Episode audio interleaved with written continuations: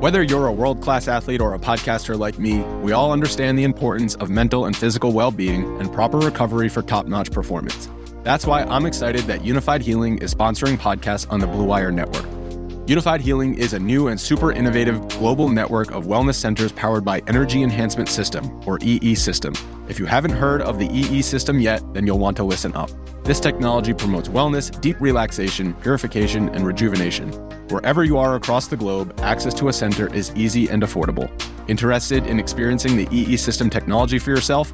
Go to unifydhealing.com slash bluewire to learn more and find a center near you. That's unified, U-N-I-F-Y-D, healing.com slash bluewire. No material or testimonials on the Unifyd Healing website are intended to be viewed as medical advice or a substitute for professional medical advice, diagnosis, or treatment. Always seek the advice of your physician or other qualified healthcare provider with any questions you may have regarding a medical condition or treatment and before undertaking a new healthcare regimen, including EE system. The most valuable commodity I know of is information. Wouldn't you agree? Wouldn't you agree? I got five dollars. This is a run to the left. How many tackles can one man break? You're saying that humans need fantasy to make life bearable. Humans need fantasy to be human. My goodness, that was good. You guys are pros. The best. Relentless, refusing to give up. All right, hit that horn, babe. Let's dance. What's up, everybody, and welcome to the Fantasy Flex Podcast. This is your NFC East edition. We'll also talk the impact of Baker Mayfield getting traded to the Panthers. I am your host, Chris Raybon, joined by my dude, one of the top fantasy rankers in the game, Sean Koerner. Sean, what's going on? What's up, man? How you feeling today? I am hungover and I'm a motherfucker. wow. really? Yeah, man. Like five too many uh old fashions. I don't even. yeah, this is gonna Yeah. be a struggle, but we, we're gonna get through this. Well, we're saving the best for last, right? The the NFC East. Oh yeah, oh yeah. We got. uh I'm excited to talk about the Eagles, especially. I think they'll, they'll Yeah. be interesting. But um, uh, we'll start with Baker Mayfield. But before we get into that, uh, every week we're doing a uh, lucky winner of a free year of Action Pro. Uh, if you leave a review on Apple, and this week's winner is. I, I might be saying this. I think it's Money Inc., but I'll, it's M N Y I N C. Uh, so congratulations to you, Money Inc. or whatever, however you saying it. Uh, really appreciate the review. Uh, hit up podcast at actionnetwork.com to claim your free year of Action Pro. And for everyone listening, uh, if you want to be entered to win, just go leave us a five star and uh, we'll choose a winner from that for next week. And we'll keep doing that uh, throughout the season. So uh, stay tuned for that. But Sean, uh, what were your first thoughts on Baker finally uh, being traded? I mean, first of all, just like the compensation, that's kind of crazy. A fifth round pick that kind of shows you see, Yeah. like what's the value of of a kind of a mediocre quarterback, I guess you could say. Yeah, and I think he got kind of lucky. Um, I I had him ranked around QB thirty one because I think there was a chance that he was going to end up somewhere and be a backup, um, and you know, sort of have to prove himself as a backup. But the the fact that he goes to the Panthers means he's a heavy favorite to start Week One. Um, I mean, it's not the best offense in the world, but he does have you know Christian McCaffrey, DJ Moore, uh, I guess Robby Anderson. Um, but you know, like I, I bumped him up to QB 27 because he's going to probably start 15 or more games this year if he stays healthy. Um, as far as everybody else, it really has a minimal impact for me. I didn't really update or upgrade anybody. Um, I'm really curious to see what happens with Robby Anderson, who made it clear that he didn't want to play for Baker Mayfield. But uh, did, did you make any big moves in your projections because of this? Now I was already pretty high on DJ Moore. Um, Yeah. so it, it was it was kind of minimal too. I think, you know, you and I talked about yesterday, um, with the part I can remember anyway, uh, that you know, I think it has more of an impact on the, the win total, actually. Like I think you said it added Yeah, yeah. So that's good for the game script. Yeah, yeah. So I, I, I boosted the Panthers um, power rating about a point and a half, um, and over the course of the season, that's about one full win. So congratulations, Panthers. Uh, you improved from a you know five and twelve team to a you know a six and eleven team. Congratulations. Yeah, it you know it's it's, it's not much, but it's it's better than Sam Darnold. I think that's kind of the, and uh, yeah, I think it's also safe to say uh, Matt Corral might not start a game this year, right? yeah, it's looking like that now. I mean, you say Baker Mayfield's the heavy favorite. I can't imagine you know you trade for him and like things would have to go really bad for him not to start every game and you know barring injury. So yeah, yeah, I think Corral now he's. I mean, maybe he's the backup. Maybe you know they do something with Darnold. I don't know yeah. exactly what the plan is, but um, yeah, I think you know I, I love. I still like Christian McCaffrey. I, I don't think you can really factor in his injuries any more than other running backs. Um, so you know, like him, I think it helps him a little bit. You know, Baker Mayfield a little bit more, a little bit more accurate. Same thing for DJ Moore, but that's really it. It's going to be a pretty concentrated offense, at least with the you know the guys we care about. It's going to be McCaffrey. Is going to be more like if Robby Anderson figures things out. I mean, that's great, but right now I don't I don't have him sniffing relevance as of yet. So we'll, we'll kind of have to see how he uh how how his camp is going. And I, I don't think he really didn't want to play for Mayfield as much as he just was kind of trying to stand up for his boy Sam Darnold. Um, so we'll, we'll, see how that goes. But he was so bad last year that you can't you can't really draft yeah. him right now anyway.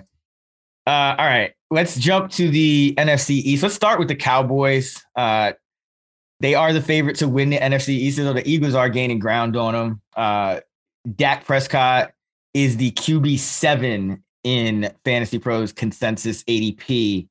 Uh, how you feeling about Dak this year? Um, I mean, what's not to like about Dak? This this will still be one of the top offenses in the league.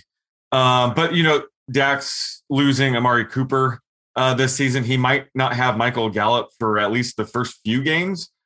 Um, and you know, I, I don't think we're ever going to see Dak's rushing upside that we saw before his 2020 um, season-ending injury. Uh, you know, last year his rushing stats, you know, fell off a cliff. He's not really running in for scores either. Um, so I think his upside's a little bit limited. They might be a more balanced offense this year. They have Zeke and Pollard, so they might lean on the run a little bit more. Um, so I don't really like him at QB seven just because you know you have Jalen Hurts and even Tom Brady right behind him. I think you know take him at QB seven sounds about right, but it's it's just not a part of my draft strategy. There's just so many guys in that range that have top five upside that uh, I, I, think considering you know Prescott's ceiling might be lower this year. Uh, I'm just not getting many shares of him at QB seven, but this obviously it is an offense we want to invest in. Yeah, and I, I don't know if you heard the rumor, and it's obviously a, a rumor for now, but I, am hearing that the Cowboys could actually be in the market for a, a veteran wide receiver which could make things interesting. Whether that's yeah. like I, am hearing Julio Jones is a name, uh, but if that if they're in the market for a veteran, I think that would kind of maybe quell some of the concerns about missing Gallup for what looks like is going to be at least the start of the season. Um, yeah. you know, recovering from that ACL. Uh, CeeDee Lamb, wide receiver eight in ADP. What do you think about CeeDee this year? I mean, I love CeeDee Lamb. Everything is setting up for just, you know, massive year three breakout. Um, he's clearly going to be Dak's number one target with Cooper gone. I don't care if Julio Jones comes on or not. Like it won't matter. CeeDee Lamb's, uh, you know, breakout is coming.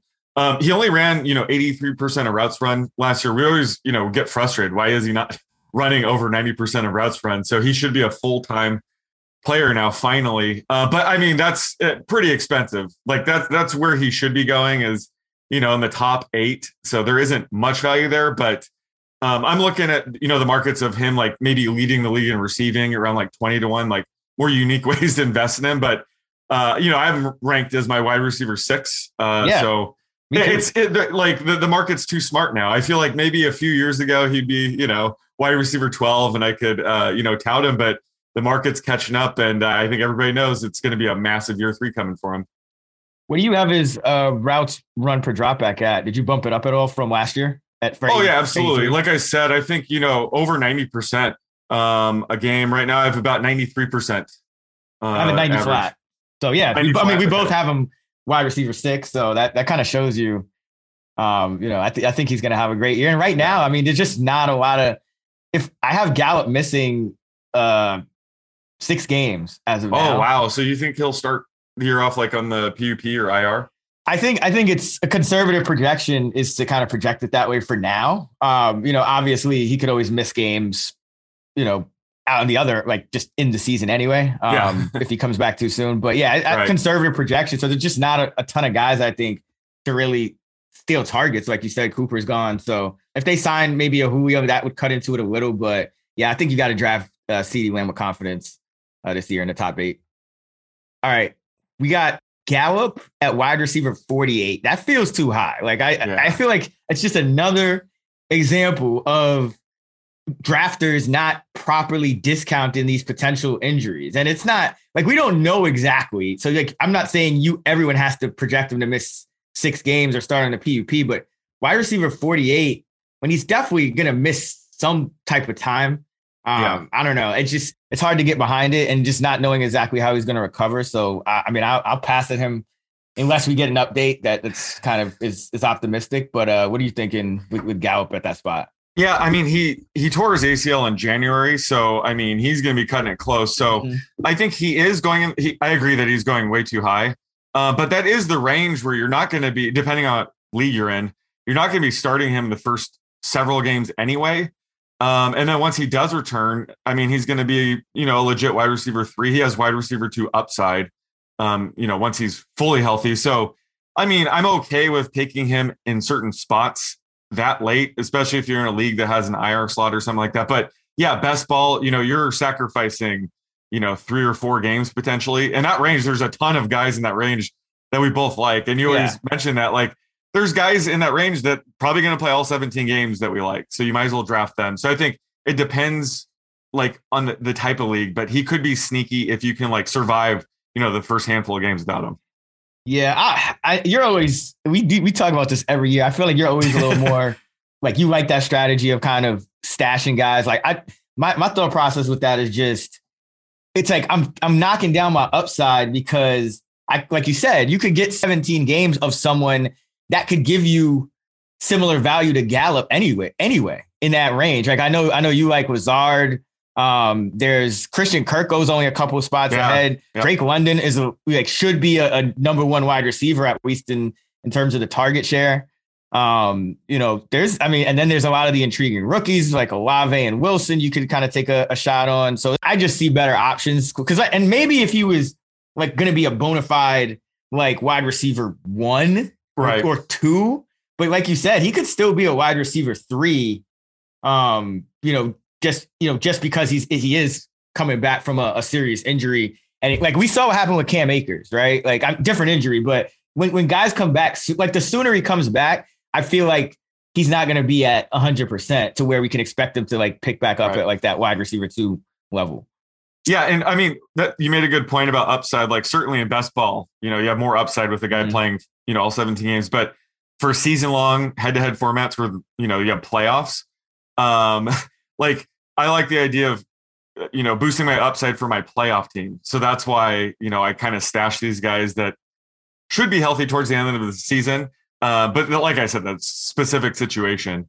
Um, but yeah, like he's like a wide receiver three, so I get it. Maybe DeAndre Hopkins would be a better example. He he's going a little bit too early, but when he does return, you know, he does have wide receiver one sort of upside. So it's it's you know it's a tough choice. But I just think in certain spots, I think Gallup will pay off eventually.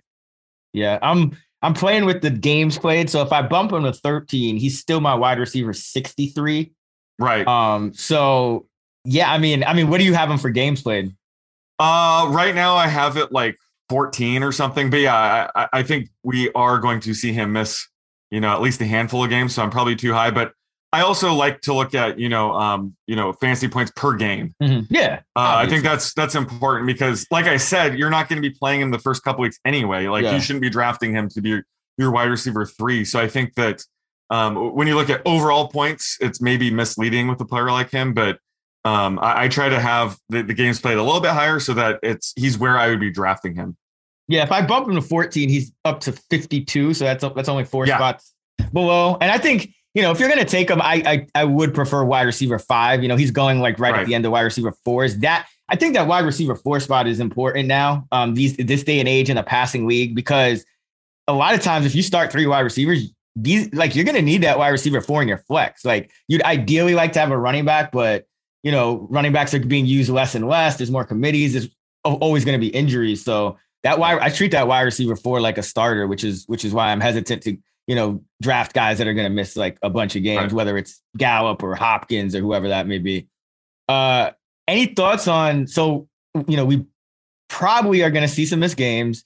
Any thoughts on Tolbert, James Washington, um, potentially having some value? Because, like you said at the top, we do want to invest in this offense, and Dak Yeah. Prescott is gonna like if, if we know anything about Dak Prescott, he's gonna get his yards. Like he's we've seen it with Cedric Wilson. I think Noah Brown had a game. you know, like we've seen he- he's gonna get his yards. So I feel like Right. there could be some value maybe early on in the year, and maybe that's kind of. I mean, you don't want to go too hard with like if you're already drafting Gallup, but like it's like handcuff him. But like, I, I'm is there any value do you think with, with the rookie Tolbert or, or Washington? Yeah, absolutely. And we we talked about this being like the camp battle we're going to be watching because this this could be you know the wide receiver two to begin the season in the Mhm. Cowboys offense. Um, I wouldn't write off James Washington quite yet. Um, he's a second round talent. Um, he's only 26 years old.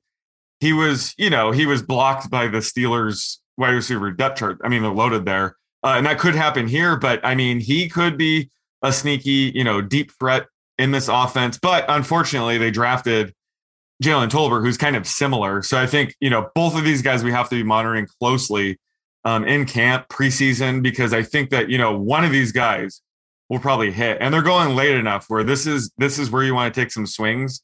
Um, so Tolbert, you know, his ADP's in the wide receiver 80 range. I think you should absolutely target him in spots. And Washington's even cheaper um, in the wide receiver 95 range. So certainly, um, you know, in best ball leagues like that, uh, I'm taking some swings on these guys, but right now it, it's you know it's too close to call which one um, you know will be you know playing the most.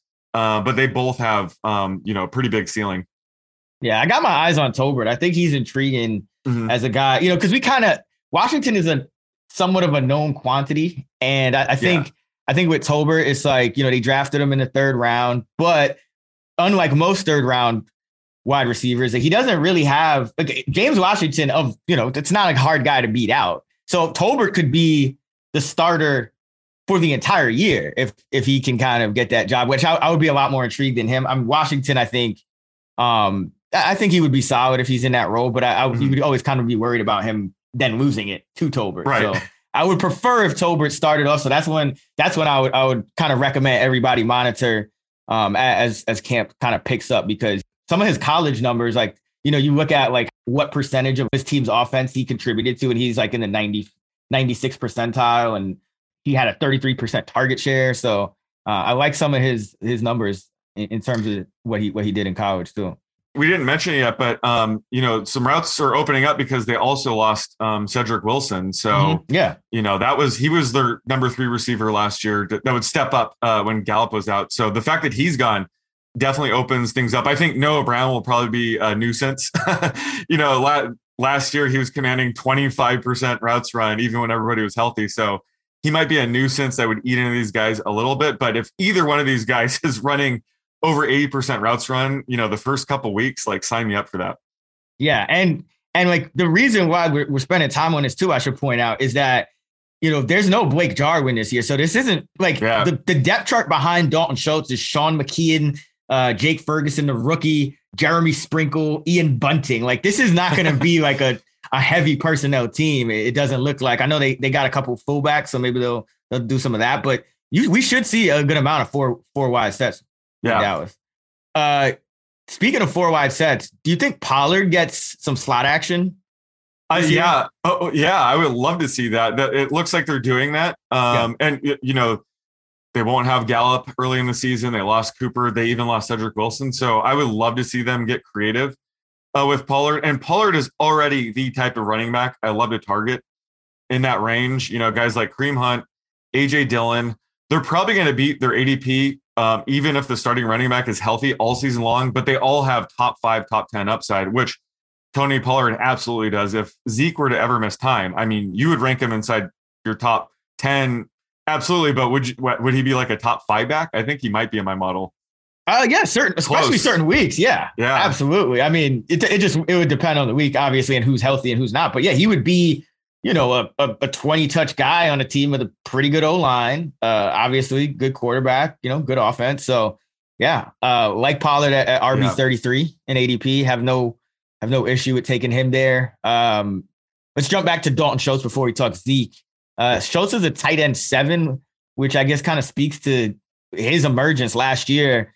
Uh, but it kind of feels weird seeing Dalton Schultz up at tight end seven, uh, like you know, in the preseason. I, I, know we had him ranked there a bunch during the season, but uh, right, uh, is is he worth the oh, tight end seven spot or you staying away? Uh, well, you know, I loved it. Um, I want to say it was like May. Um, he was going like tight end ten or eleven. That was fun getting him there. But now that he's up to seven, it's it's tough because, like you said, like the guys in that range, you know, Hockenson, Goedert, um, even Ertz. I mean, those are very talented tight ends. Not not to knock Schultz at all, but he kind of benefits from the system a bit. Uh, he benefited from you know scoring touchdowns last year. So if he has some touchdown regression, um, defenses start scheming to slow him down. I'm afraid he doesn't have the talent to really overcome that.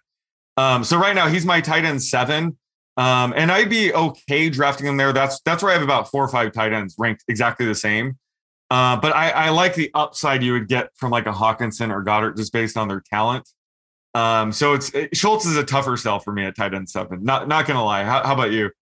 He's tight end five in my model. Uh, yeah, I mean, I, I'm not to fight you on that. No, I know, I know. Like I'm not. I agree with everything. Like it's like I, I agree with what you said. I'm, like the numbers, it's hard to. It's because you know, like I said, Dak's going to get his yards. He's going to get his touchdowns. Right. And then, you know, obviously projecting top down. And Dalton Schultz ran a route on 78% uh, of dropbacks per game last year. And I, which could even go up because, you know, once Jarwin was kind of, you know, in, in games without Jarwin, it was even a little higher. So I have him at 70, 78% again, same as last year. And he's, he's popping in the model. So, um, I, you know, it's, not really my my strategy to kind of right dabble in those mid tier tight ends. I really like the studs, but I'm, if if Dalton Schultz falls to me, uh, I, I have no problem taking him just because yeah. my, my numbers kind of back it up. And uh, it's all about routes with tight ends. I know he he obviously doesn't have the talent as like a some of the other guys, but um, he has a more more talent than I think anyone thought he did. That's for sure. Absolutely, yeah. and you you already mentioned, it, but Blake Jarwin's gone. That's huge because. Yeah uh, once Jarwin missed, I think it was the entire second half of the season, uh, we saw Schultz, his routes run jump up to 85%. And he was the tight end four over that stretch. So, I mean, tight end five ranking that you have from him is perfectly reasonable. It's one of those things where if he finishes as a top three tight end, I would not be shocked at all. And if, if he finishes outside of the top 10, I wouldn't be shocked either. Like, he probably has the widest range of outcomes of any of the tight ends in this range. Um, so that's why, like I said, it was fun getting him at like tight end 10. Like I yeah. think that's closer to his floor, but man, you're really having to spend up now. Uh, I think the market the market is very sharp right now by having him that high, but it's it's just not as fun having to take him tight end seven now. Yeah. Sharp at tight end and and and horrible at running at the, back. Right. And, and, just these in, and these injury discounts. yeah. Yeah. Just all those. But uh speaking of injury, well, not even I shouldn't say injury. It's more like injured ego. But Zeke, Ezekiel Elliott, I mean, he just had it. He just wasn't himself. Uh, I, I felt like last year. Uh, you know, there were reports that he was playing with through, through some injuries. Obviously, PCL that, has got to hurt. Yeah, yeah, yeah. So that obviously could contribute. So I guess you know RB eighteen. I mean, we, there was most every almost every other year of Zeke's career. I mean, you'd be salivating to get him yeah. at RB eighteen, and now I feel like he's just not really being talked about. He's just kind of there. Like he's not really being yeah. talked about. I I don't know. I mean, I, I, don't mind him there actually. Like I feel like I feel like the injury contributed a lot. I feel like the O line is still going to be good. The offense is going to be good. Pollard, yes, he's going to get. Uh, you know, he's going to spell Zeke quite a bit, but Pollard could do other things. You know, he can play out of the slot. They they sometimes use them at the same time. So I, I, I like buying kind of buying the dip on Zeke. I mean, I think this is a much more reasonable price to do it than like you know, Saquon last year, where you were already paying like first round, almost first round prices for him. Oh, absolutely. You know, I, am probably going to have a ton of Tony Pollard shares, so I wouldn't mind if Tony Pollard like leapfrogged and became the starter. But I, I'm realistic. That's probably not going to happen. They're paying Zeke way too much money, so I agree. Especially this range, like in years past, this is the frozen pond zone. You know, wasn't like Mike Davis and Myles Gaskin yeah. going in this range last year, where it's like a little low, but yeah, yeah, well, but yeah. it's like similar, and we have Zeke and James Conner. Go, like, I love this range. Just the fact that we can get Zeke on the cheap. Um, you know, he played through that PCL injury last year, so I, am willing to forgive him for that. Um, the days of him being a top five option are probably over at this point, but certainly like he's going to outperform ADP if he just plays, you know, every game. So uh, I, I kind of like the idea of, yeah, getting Zeke as a low end RB2. Are you kidding me? Uh, but like I said, I'm to have so many shares of Tony Pollard. Uh, I wouldn't mind if Pollard eventually passes him up. oh, yeah. I mean, it, it, looked like it was kind of happening last yeah. year, but, you know, yeah obviously, like I said, I think the injury had more to do with that. And he's right. like they lo- like they love Zeke and Dallas, so it's like they're right. gonna feed this man the rock if he's if he's good to go. So um, yeah, I, am buying a dip on on on Zeke. Uh, let's uh, let's talk sleepers and busts for the Cowboys. We got. Oh, my sleeper's got to be Tony Pollard. Uh, his ADP is a joke because, um, like I said, even if Zeke stays healthy all season long, I think he's going to easily beat this ADP. Um, and then he has top five upside if and when Zeke were to ever miss time. So Tony Pollard is absolutely my favorite sleeper on this team. Yeah, uh, I would. I'm gonna go with uh, with Tolbert just because. I mean, I like Pollard too, but I just feel like you know Tolbert's pretty much free um, in a lot of leagues, and he could end up being the number you know two or three wide receiver uh, on this team for the duration of the season. So um, I, I think there's some value there. Uh, what about Bust? no one really. I mean, this is this is like the perfect fantasy football offense. Um, maybe Dak, just because you can get Jalen Hurts or Tony uh, Tom Brady right behind him. Um, but you know, like Dak's the reason why we want, want to invest in this team. Um, so I just think based on ADP, maybe Dak, just because of the opportunity cost. I'll go. I'll go Gallup just because I can't get mm. to hmm. that ADP unless I project them for, you know, close to 15, about 15 games, which yeah. I just I don't think that's realistic. So um yeah, it's Gallup for me. Let's jump to the Eagles. This is a team I've been excited to talk about. I think it's, you know, they they did a lot of good things last year, but it's still but I guess the question now, and you know, obviously had a good offseason getting AJ Brown. So the question now is, you know, how much do they open this offense up? Do you think in year two, you know, year two of this regime now with a, another um, top tier receiver to, to, go along with DeVonta Smith? Yeah, hopefully they open it up a lot. Um, but I, either way, Jalen Hurts. Uh, it, it, would not surprise me if he's the QB one overall this year. I think uh, anyone not named Josh Allen, I think Jalen Hurts has the best odds to be the overall QB one. Um, just you know, just looking at last year when he didn't have AJ Brown, um, he finishes a top twelve quarterback seventy three percent of the time, which is the highest rate uh, at the position. So adding a guy like AJ Brown is just a massive boost to him when he was already really good in terms of fantasy, I should say. Uh, he has one of the best offensive lines. Uh, so, you know, the sky's the limit with Hurts. So that's why I was saying when I was talking about Dak, you know, when you're taking Dak, Jalen Hurts is still on the board. And that's that's an issue with me. I think where Hurts is going, uh, he also allows you to draft, you know, a couple running backs, wide receiver, maybe a tight end. He just allows you to really build around, you know, potentially the top quarterback in fantasy football. So uh, Jalen Hurts is part of my overall draft strategy this year for sure. Yeah, I love me some Jalen Hurts, and I like that call too. Potential number one overall because that's what you're kind of looking for. Like every year, so like a couple of these quarterbacks go off, and then they they get taken in like the third, second, third, fourth round, and then yeah. some other quarterbacks, you know, go off the next year, whether it's because of injury, just a, a bounce back, you know, uh, emerging, whatever it might be. So I think Hurts is now like you. You don't want to. I mean, there's nothing wrong with taking Josh Allen. Don't get me wrong, but what you're trying to do is find you know another guy that's going to kind of be able to give you that same production at a cheaper cost. Yep. And I think Hurts, like you said, is uh, is a prime candidate. So love it. Uh, I do think they'll. You know, they only threw the like had a drop back on. I think it was like fifty five percent uh, of their plays last year. So yeah, I do I do think that's going to inch you know a little closer to sixty this year. So which which you know would then. I mean, we also we all we don't mind Jalen Hurts you know design run plays, which is part of those non dropbacks. You know, like either way, Hurts is going to be you know the the main cog in this offense. Like he's with his arm and his legs. Yep. So yeah, th- I mean, this has the potential of being sort of a 2019 Lamar Jackson if if they do unleash him in the passing game. Yeah, and he's got better receivers in 2019. Yeah, yeah. Lamar Jackson.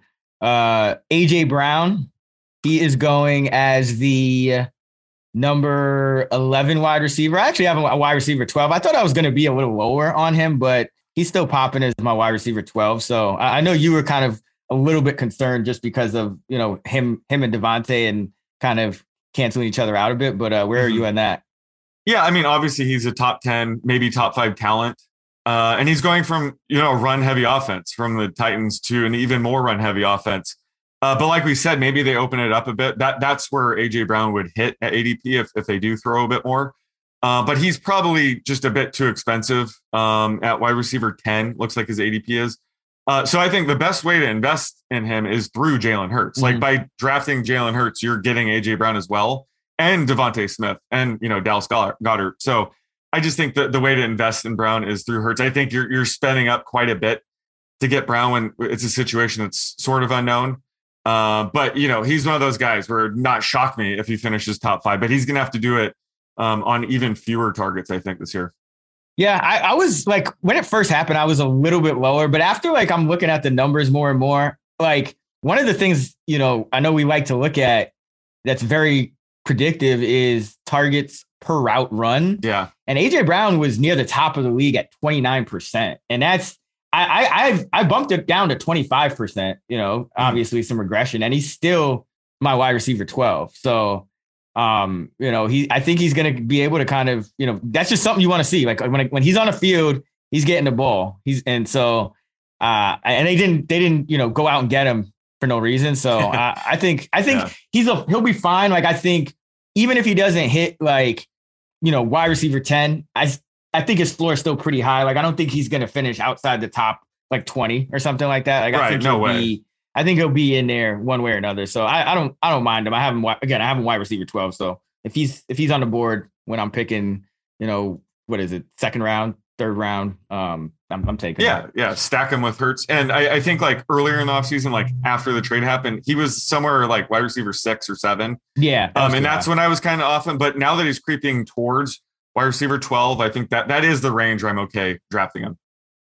DeVonta Smith actually, that's like it's tough for me with him because he's the guy that I think gets knocked the at least in my model, he gets mm. knocked the most with this you know, we talked about it with Tyreek Hill. When a when a when a receiver comes and is lands at the top of the totem pole in terms of like the targets per route, that's gonna hurt the guys under him. And and you know, Smith in year one was targeted on 19.5% of his routes. So would you like that a little higher for a number one uh, receiver? Obviously, he's a number two now. So I so I did bump him up, you know, that kind of year two leap um for to 21%, but he's still he's still in that in the 40s for me at wide receiver. He's going as wide mm-hmm. receiver 34. So I don't know. Where are you on on DeVonta? Yeah, I'm, I'm right in line with ADP, and I think he, he's probably going to be uh, a little bit more inconsistent. Uh, like you said, AJ Brown's going to eat into his target share considerably, but you know he has big play upside. It's you know he's going to be going up against number two corners now, um, and defenses have to you know try to slow down AJ Brown, so he could get loose for some you know, long touchdown. So I think DeVonta Smith would probably be a guy in best ball. Uh, I would probably target. Um, like I said, like he might be a little bit more inconsistent, but he's going to have some spiked weeks. So I, I, still like him. He's entering year two. You mentioned it. I think it was our last pod. How year two is mm-hmm. sort of the year we're seeing these talented wide receivers break out. So it, I loved what I saw his rookie season. So if he if he gets even better this season, um, again, this is one of the reasons why I like Jalen Hurts, really, because it doesn't matter if you take Hurts, like, you know, two of these guys can go off any given week. It doesn't matter. You're going to get all the production with Hurts. Um, but like I said, I think DeVonta Smith is more of a best ball target for me. What about Goedert? You know, we just talked about Dalton Schultz at tight end seven. Goedert is the tight end eight, so he's one spot lower. Uh, where are you on him? Oh, I love it. This is the first season uh, we're heading into where there's no Zach Ertz. Um, and we, we saw that uh, last year. He was uh, the tight end five from week seven on after Ertz uh, got traded to the Cardinals. So I, I've always considered him to be a top five, uh, you know, potential tight end without Zach Ertz there. However, I do think um, you, you mentioned, you know, DeVonta Smith takes the biggest hit. I think Goedert definitely takes a hit um, in terms of, you know, target share. So he's down to tight end eight for me which is in line with ADP. And when, you're talking about like lower tight end one range, uh, you can live with some inconsistency. So I still love Goedert uh, tight end eight. Yeah, uh, yeah. Um, he it's interesting because he actually on a per route basis he was targeted more than Smith last year. He was twenty point three percent uh, to nineteen point five percent for Smith. So Yeah, that, I think that's why my model's a little lower on Smith compared to Goedert. But I have I have Goedert at tight end eight too. Um, so and how many routes run do you? I mean, he has zero competition. The tight end depth chart is kind of a joke there now. I have him up to 84. He averaged 78% last year. So I, I, bumped, I think I used the uh after Ertz left, I used that um that for the sample size. So yeah, I have him. What about yeah. you? Oh, 85%. Yeah. Oh, yeah. So we're right in line.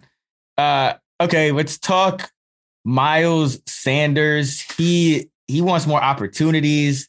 Squeaky wheel, RB twenty eight. I mean, is that that's kind of frozen pond esque? uh, any, any love for Sanders this year?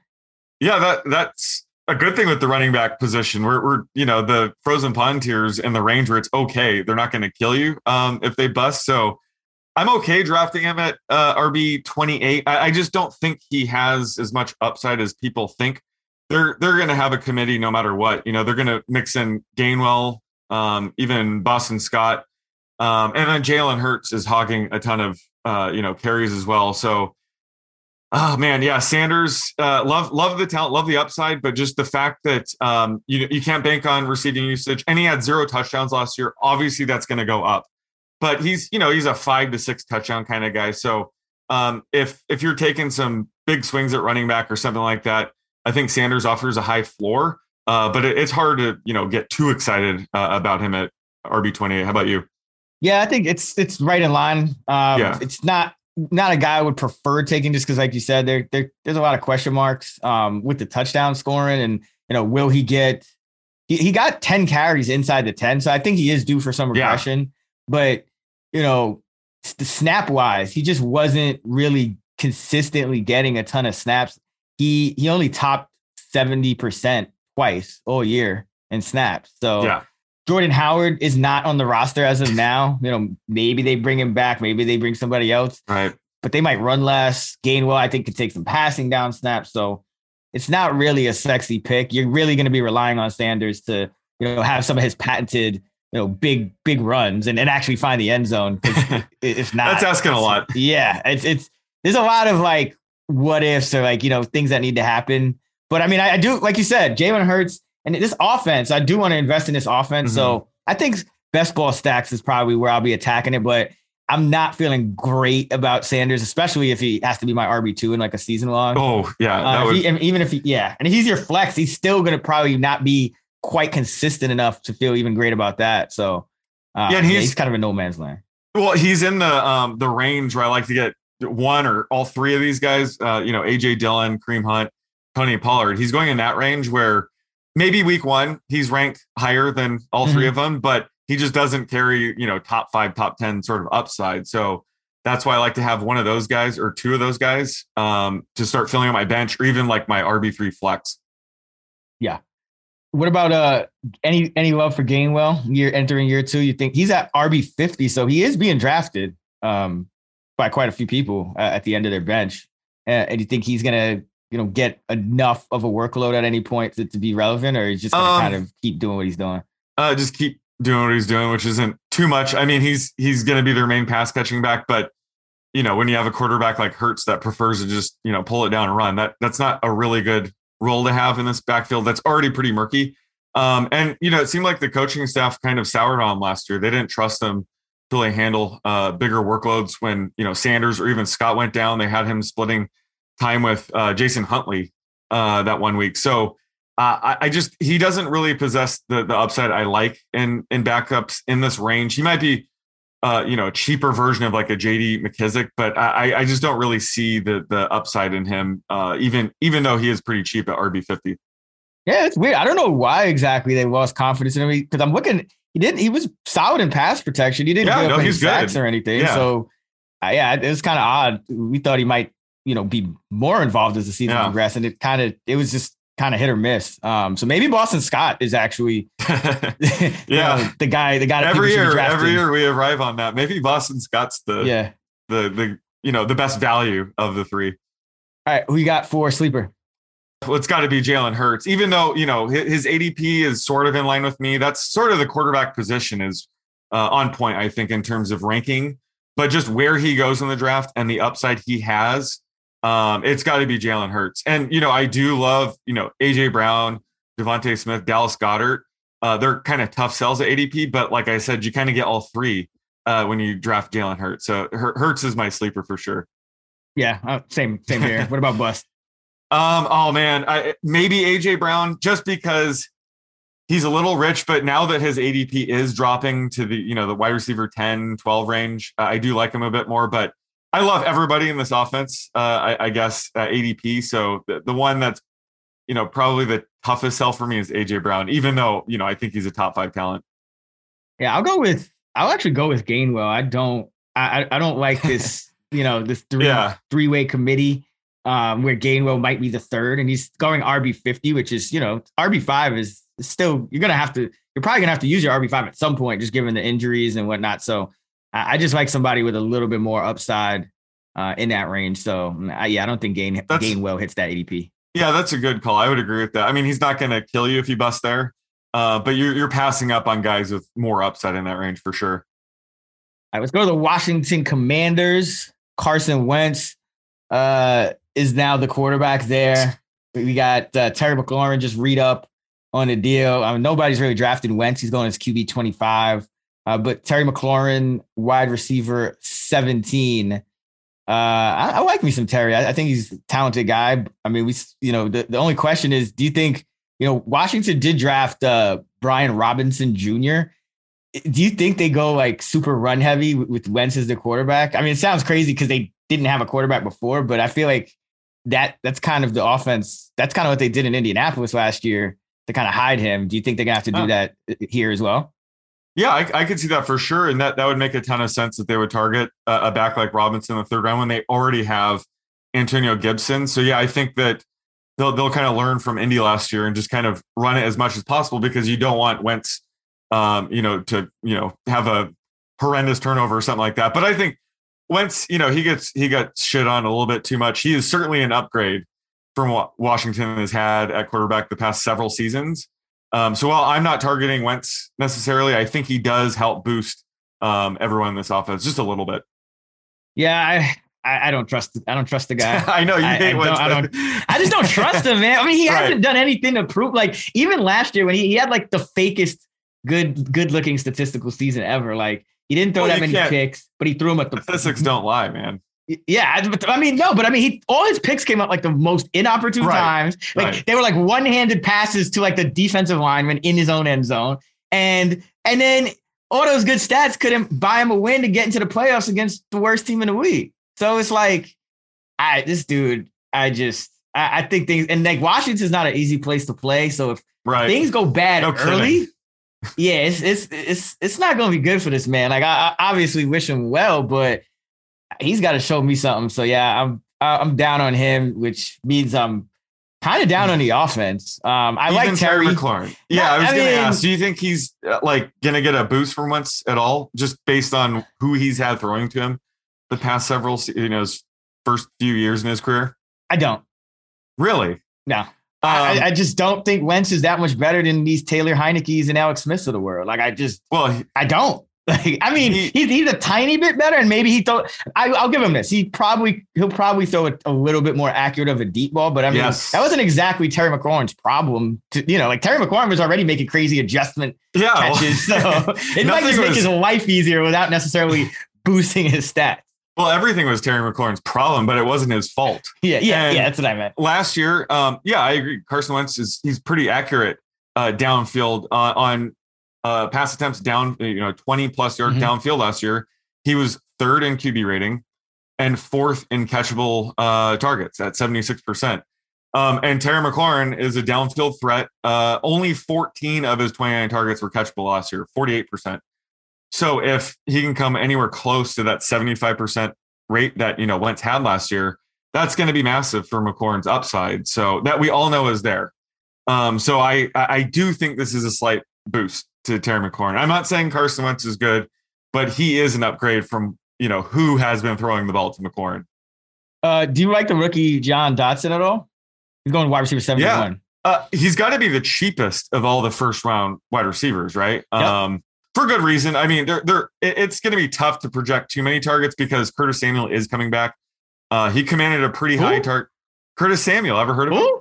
Uh, no, who the hell is he saw 21.6% targets per route run rate last year. I mean, he was barely playing. he? um, yeah, like this guy.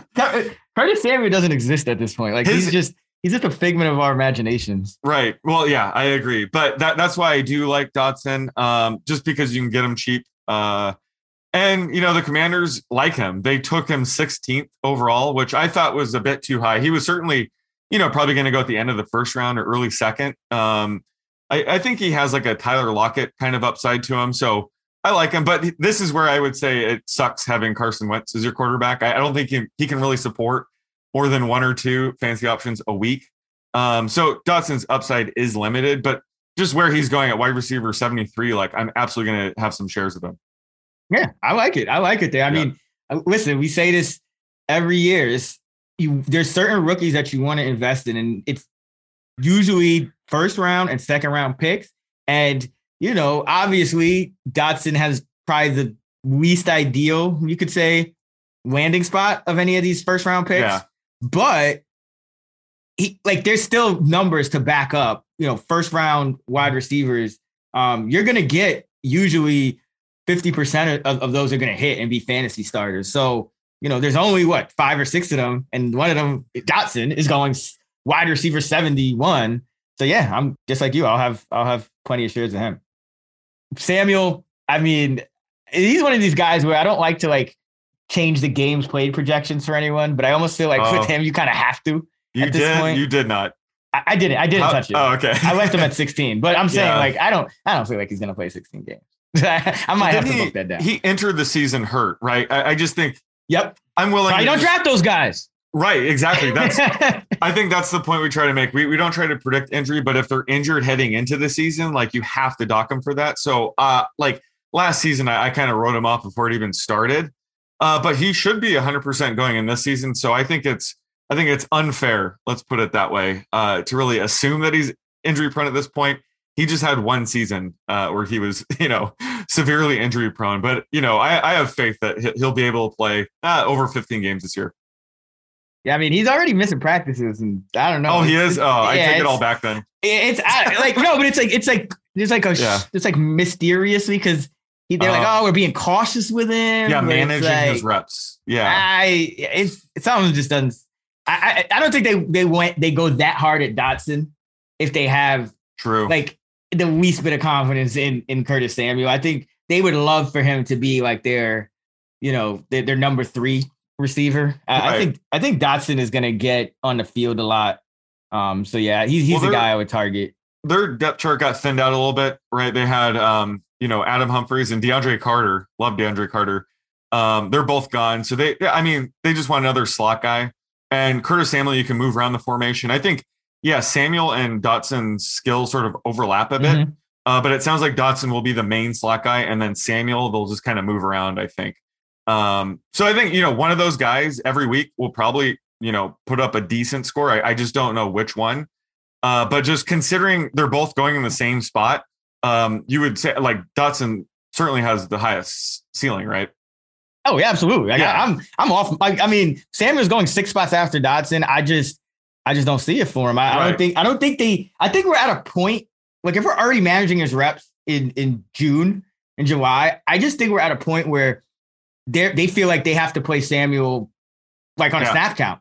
Like period. Like I, Yeah. I mean, I could be wrong about that, but he also struggled at times, even you know, on the field. He's been an inconsistent pro. So I I think this is just a great opportunity for Dotson to like establish himself as the number two Yeah, option in this offense. You know, Logan Thomas coming off the injury, he's going at tight end 20. Um, you know, I'm I'm any you, you don't think he's gonna get back to like his pre-injury heights, right? I think they like the uh, you know, some of the depth they got there with um, John Bates. with you, John Bates. I think Yeah. he's gonna factor in a little more than than that year when Thomas was what was it, 2020, when he was running a route on like 90%. Yeah, no, we. I mean, this offense sort of whoever's the starting tight end will run over ninety percent routes run. Right, we've figured that out by now. So, um, yeah, I'm not in on Logan Thomas. We have to remember he was a late bloomer, so he's already 31. Mhm. Um, he's coming off of ACL, MCL, and meniscus tears. So that's Yeah. that's brutal. He might not be ready for week one. I'm seeing, you know, he might begin the season on the IR. Mhm. So I'm off him at, you know, tight end 20 when you have guys like Irv Smith, Tyler Higbee, Gerald Everett, even Hayden Hurst. uh, going in that range. Um, so yeah, John Bates would be interesting early in the season. I guess like the Scott Fish Bowl, where you draft like a dozen tight ends. Um, John Bates could be the starting tight end week one. And like I said, last year they had, you know, Ricky Seals Jones running a ton of routes, John Bates, whoever was starting. So I think that Bates early in the season could be like a low end tight end too.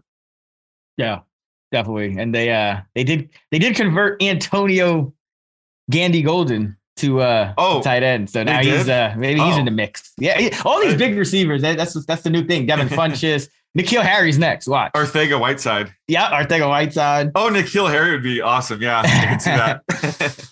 um, let's talk about Antonio Gibson because this Robinson Jr. draft pick, combined with the fact that you already have a McKissic, so you're already kind of get. There's going to be snaps allocated to McKissic just in the natural yeah. game plan, and then now you got this Robinson kid who they uh, was it was it a day two pick um on him. Round three yeah. Yeah day two pick. Yep. And uh you know running back 16 for Gibson I, I think I think there's a little bit of danger he doesn't hit that because I think they do want to manage his reps a little. As he if you look at the numbers as his workload w- went up um you know the, the efficiency kind of went down last year. And and that you could see that in his yards per carry his yards after contact.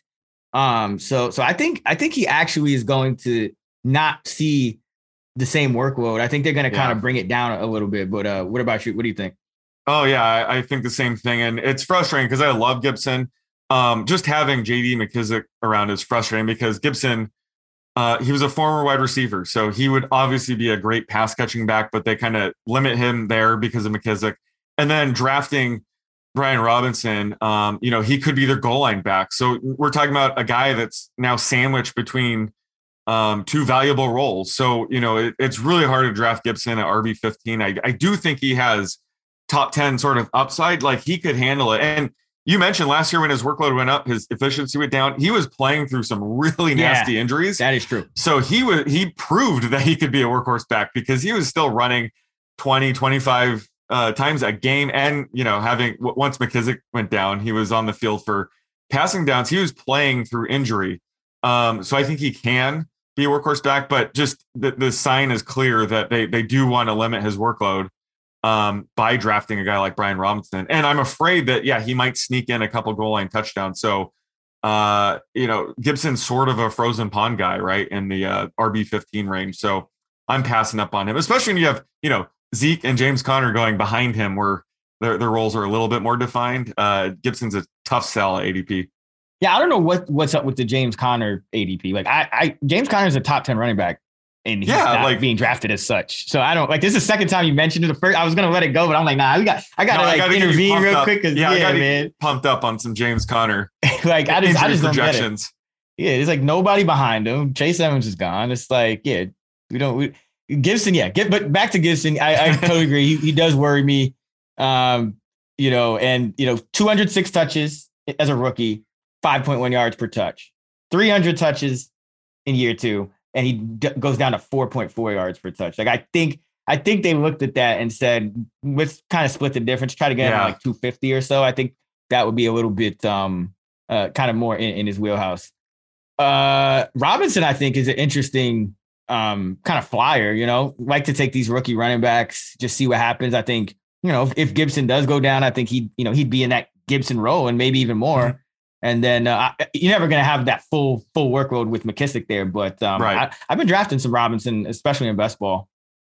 Yeah, yeah, he's a pretty cheap um, handcuff. Uh, he's not going to be playing on receiving downs much at all uh, if Gibson were to go down. Mhm. But like you said, they, they might be a run heavy team to kind of limit Wentz anyway. So there, there might be enough there where if Gibson goes down, Robinson would be, you know, an RB3 flex. I don't think, you know, he can really get to RB2 range um, if he's not in on passing downs. Um, but certainly, you know, at RB66, uh, he's pretty much free at that point. Um, so if, if you're drafting Gibson, maybe, you know, have Robinson there for insurance. All right, who's who's your sleeper on the Commanders? Oh, uh, it's got to be Dotson. I, I just think the fact that he's the cheapest of Yep. the first round wide receivers, uh, and he's, I guess, one Curtis Samuel injury away uh, from being a potential wide receiver three or four kind of guy. Um, he's got to be the sleeper uh, from this team. Yeah, I mean, I think I think from week one he could just win Yeah. that like Yeah, that job of being like kind of the second most targeted. So yeah, Right. I, I don't even think it matters, Sam. I mean, I think if healthy, I think they'd like to have Samuel starting alongside McLaurin and Dotson. So Dotson Right. should be in there, like regardless, unless they're going. And like like you said, Thomas is going to be hurt to start Yeah, the season, so yeah. maybe we don't see a lot of two tight ends. So yeah, uh, love Dotson at, at that price. Um, and, Robinson as well, but I, I still I would go Dotson over him in terms Yeah. of just my favorite sleeper. Uh, bust. Uh, it's got to be uh, Antonio Gibson. Yep.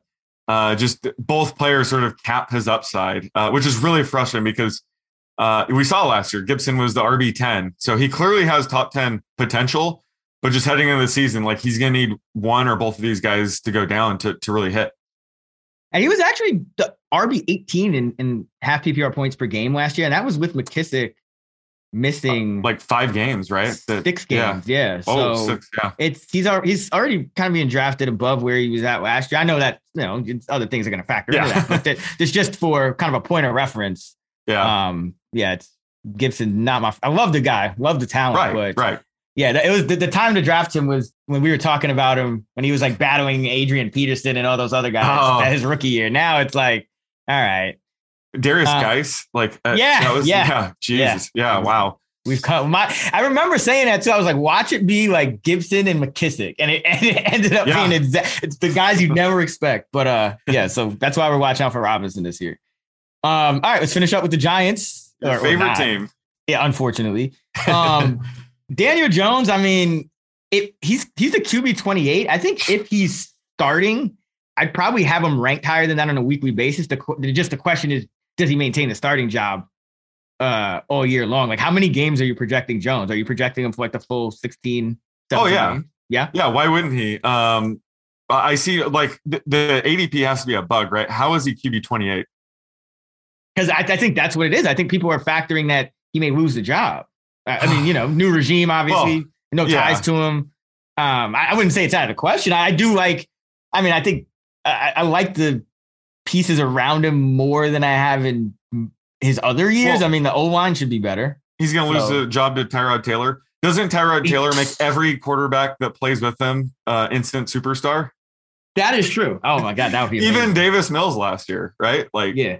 Uh, Oh, yeah, so I forgot think- about that. yeah. So, no, sign me up for Daniel Jones at QB 28. I'm joking. Obviously, that's not uh, like say what you want about Daniel Jones. He's not a great quarterback, but he has, you know, massive rushing upside. Uh, and Brian Daboll, uh, you know, like he can't can't take all the credit for Josh Allen, but it wasn't until he showed up in Allen's year two where he he blew up. So, um, not that Josh Allen or not that Daniel Jones is anywhere near the talent of a Josh Allen, but I think that just a new scheme, uh, a new regime could help, you know, unlock Daniel Jones. I, I think he does have the upside. And he's always, you know, his pass catchers are always missing time. I feel like he's never had all of his pass catchers healthy at any given time. Um, so I'm still, you know, buying in on Daniel Jones, especially at QB 28. Um, probably, you know, like a best ball format. Um, I think he certainly has, you know, high end QB2 sort of upside. Yeah, he was a QB 18 in points per game last year. That was with the terrible O line, all the receivers missing time. Like, yeah, he had weeks where Dante Pettis, like, uh, like one of the weeks yeah, Dante Pettis. Who else was there? Uh, CJ Board, Oh my God. Yeah. Like, uh, John Ross. oh yeah. See, like, just if everybody can stay healthy for him, that would be great. Yeah. Um, yeah, no, I, I, I, love, I love Jones at, at QB 28. I guess I'm, I'm trying to just figure out the ADP. I, it has to be that because people are, are factoring in um, some, some, some games for Tyrod. But uh, Kadarius Toney is 44 in ADP, wide receiver 44. Kenny Golladay is wide receiver 57. Sterling Shepard coming off the Achilles is wide receiver 90. And the rookie second round pick, Wan'Dale Robinson, is wide receiver 91. Uh, who's your favorite value out of those four? Ooh, and and I mean, in terms of value, um, God, it's tough to say. I think that you can make a case for all of them. I think where Kadarius Toney is going, um, I, I do like taking flyers on you know guys with massive upside, and we saw that from him last year uh, in weeks four and five. And then you know injuries being in and out of the lineup um, kind of derailed his rookie season, but I liked what I saw. So I think where he's going, Toney probably uh, offers the most upside, but you know, uh, a guy like if Sterling Shepard is healthy week one, I mean, he's going to crush his ADP at wide receiver 89. Uh, I think you like Robinson. So if he, if if they end up trading away Toney or something like that, and Robinson starts right away or something, then I'd be interested. But it's it's hard to see how he plays uh, with Toney there. So I think you know Robinson at his ADP could be appealing, but I think he's going to need an injury too to really to hit at that price. Yeah, I'm I'm paying close attention to like what's going on with Sterling Shepard because yeah, one of those two Yeah. guys is going to be a value at wide receiver. What 90 is the latest 91. with So, um, it it doesn't. It looks like he's on pace to to to start the. I haven't I haven't seen anything that says he's going to miss time or at least nothing guaranteed. So it's just more of like you know, obviously he's coming back. He took the pay cut, um, but yeah, I don't I don't I don't know that he's going to miss games as of now. Um, at least that's not right. like that's not what I'm seeing. it's an Achilles tear though, so he probably won't return to pre-Achilles levels, right? Like that. That's got to be the most devastating injury to come back, especially the very next season. So when, when he does return, I think we're going to see a decline a bit um, in him, right? Yeah, I mean, uh, you would think the only, I mean, so the guy that kind of turned that on its head was Manny Sanders. I feel like, right? Yeah. Was that did he was he did he take an extra year to kind of get back to where? No, he was, I think he he he uh, tore it up the year, like no pun intended. Uh, he came back and he looked, and he was in his 30s, right? Yeah, Uh, we kind of wrote him off, but no, yeah, he definitely bucked that trend for sure. yeah. So because Shepard is uh, Daniel Jones' favorite target. Like Shepard, Right. if he's on the field starting, he's gonna run a route like ninety percent of the time and catch like five balls every game. So Right. Yeah, I'm watching him, but I do like Robinson. Again, I, I just like investing in these, you know, early round picks. Uh, Robinson has some juice, and it was interesting to me that, you know, offensive minded new regime with Daboll coming over from Buffalo, Mhm. and one of the worst rosters in the league that they inherited, obviously. You know, go out get the uh, get a, a edge rusher and a, and a, a, a tackle with your first two picks. Obviously needed that. yeah. But I thought it was really interesting that in in round two, where you're still taking players you take in round two, you're expecting them to start that that they went and attacked the wide receiver position. Um, so that kind of tells you that they might have some plans for Robinson. Now, is that just like a glorified Isaiah McKenzie role? Maybe, Yeah. but Which would not be good. Let's let's No, be no. clear. That would not be good. that would not be good. But like, there's, I just think there's there's some type of plan for him that maybe you know enough for me to take a couple flyers on him in deeper leagues eh, at wide receiver 91 or or, or at bat, in, in some best ball because he does have some juice and he's a he's a big play guy and none of these other guys has stayed healthy. So or, or proven that they can stay healthy, whether Right. it's Tony Golladay or Shepard. So um, I wouldn't be surprised if Robinson runs into some value, but Daniel Jones, this is the time. I don't think you even need to draft Daniel Jones. Like I'm looking at the Giants schedule. Here's where you want to play Daniel Jones. Week seven, Jacksonville. Week eight, Seattle. Week nine, bye. But week 10, Houston. Week 11, Detroit. He has Wow. Jacksonville, Seattle, Houston, Detroit in a row. If, if- if the only thing screwing that up is a bye, because that, that's annoying because you probably want to hold on to him and waste, you probably have to waste a roster spot. But uh, yeah, that, that's that's the stretch you want Daniel Jones. right. So Stream him those weeks yes. at the very least. Um, but yeah, like I, I'm worried that Robinson might have like a Rondale Moore type of rookie season where when he is on the field, he's exciting and everything, but Yeah. it's just hard to see him, you know, finding the playing time. But I do want to get your thoughts on Kenny Golladay, though. What what do you think? Because he was one of the biggest disappointments last season, right? Hands down. Oh, Um, so like the fact that you can get him wide receiver 55 right now, are you like buying in on that or are you completely off him? I have him wide receiver 50, so I like I'm not running out to draft him, but I do have him a couple spots higher than that. I think listen, like he's he was a late bloomer. So what is he now? He's he's like late 20s already, I believe. I would He- if I had to guess let's check that. 28. Yeah, he was a little bit of a late bloomer, but He's, he's 28. entering age 29 year. 29 he'll turn this year. 29 in like week 10. Yeah, so that's um, you know, so he kind of peaked at, at age 26 with the 11 touchdowns and and 1,190 yards, and last two years it just because the, the thing about Golladay that worries me is it feels like he was injured last year, but he played 14 of 17 games. He just caught 37 Uh, balls in those 14 well, games. Like What was injured, like you said, was it his ego? right, yeah, his quarterback, his ego, his coach, his offensive coordinator. Um, a lot of issues. I, I do think I do think he'll he'll probably beat this ADP of wide receiver 57. Right. I'll say that, but like, oh God, is that so unsexy? It's just we, like the, the issue with the Giants last year that some people probably know if you if you're paying attention, but many people might not, is when Jason Garrett was calling the plays, everything was isolation routes and and receivers breaking back to the quarterback. Right. So I, I just think a more creative offense is gonna is gonna benefit Golladay because you know he. He's only going to do so much with Kenny Golladay running back to the ball time after time. You got to just let this guy go deep, sidelines, things like that. He would be the closest thing to a Stefon Diggs role, right? Yeah, I mean, he was supposed to be the number one receiver. That's what they got him for last year. Now, again, it's a new regime, and the, the even with all the circumstances, the decline in production is still alarming. Because again, he did play 14 games, and he, Right. sh- he didn't re- like everyone else was hurt too. So it was like he should have been dominating the, the, the target share, but he only got 76 Yeah. targets. So I'm I would say cautiously optimistic that he can beat the wide receiver 57 ADP, but yeah, he's just you know if he falls, I I, I might take him, but yeah, I'm not running out to draft Kenny Golladay.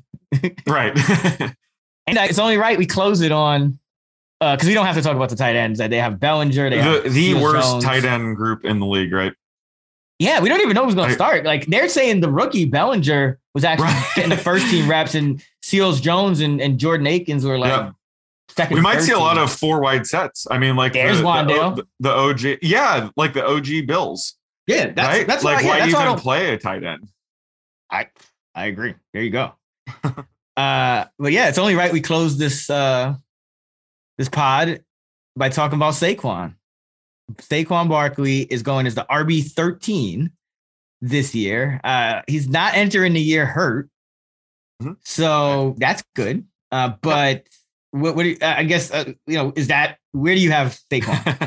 put it that well. I, I like I have him right in line with ADP, and last year we were correct in fading him. Uh, I don't think I had a single share of Saquon Barkley because he was dealing with that injury heading into the season, and he was still being drafted like it wasn't an issue. Um, and then he did he suffered that fluky ankle injury in week five. Like Mhm. I, I don't think we could fault him for that. Uh, but last year was kind of just a lost season for him. But for all we know, he's 100% healthy heading into the season, and I think he's one of those backs um, in this range where he still has top five upside. I, I still think he has that sort of potential, um, especially if this offense is way better um, under Daboll. Like I do like uh, targeting Barkley as a high end RB two this year. So um, I'm right in line with ADP, but there, there are some times where I sort of push the issue and try to get uh, you know some Barkley shares this year, as opposed to last year where I had like zero. Yeah, I, I think I think this is the year you, you can hop back on. I mean, I think the O Yeah. line the O line being better because that Yeah. was my other issue that I feel like was going under discussed even with the injury situation was like people forgot that this dude was having games where he would run 13 times for four yards. Like I think the O line is going to be good enough. I know there's still some questions. but- Yeah, maybe- but there's a lot more depth. Yeah, absolutely. I think uh, the only returning starter um, is Andrew Thomas, so it might take a couple games for them to gel. Uh, but Brandon, like you know, Mark Glowinski, they you know Mhm. they use their first round pick on Evan Neal. Like this is an offensive line that's trending up, and you know he's been playing behind garbage offensive line. Yeah. Uh, so yeah, that's that's a you know slightly positive thing for Barkley. But heading into the season, I'm way more bullish on him. Yeah, and I like, I do like, you know, you know, we got an offensive, modern day offensive head coach now. Um, so I I think you know we, we saw like when they wanted to feature Singletary in Buffalo last year. That that that worked out really well. What is he? The RB two, right? Over the last month or so. Yeah. So the only the only running back that scored more points was Jonathan Taylor. there you go. So yeah, Saquon, we're back on him. Back Everyone on. was a year early. yes. We told you not to do it.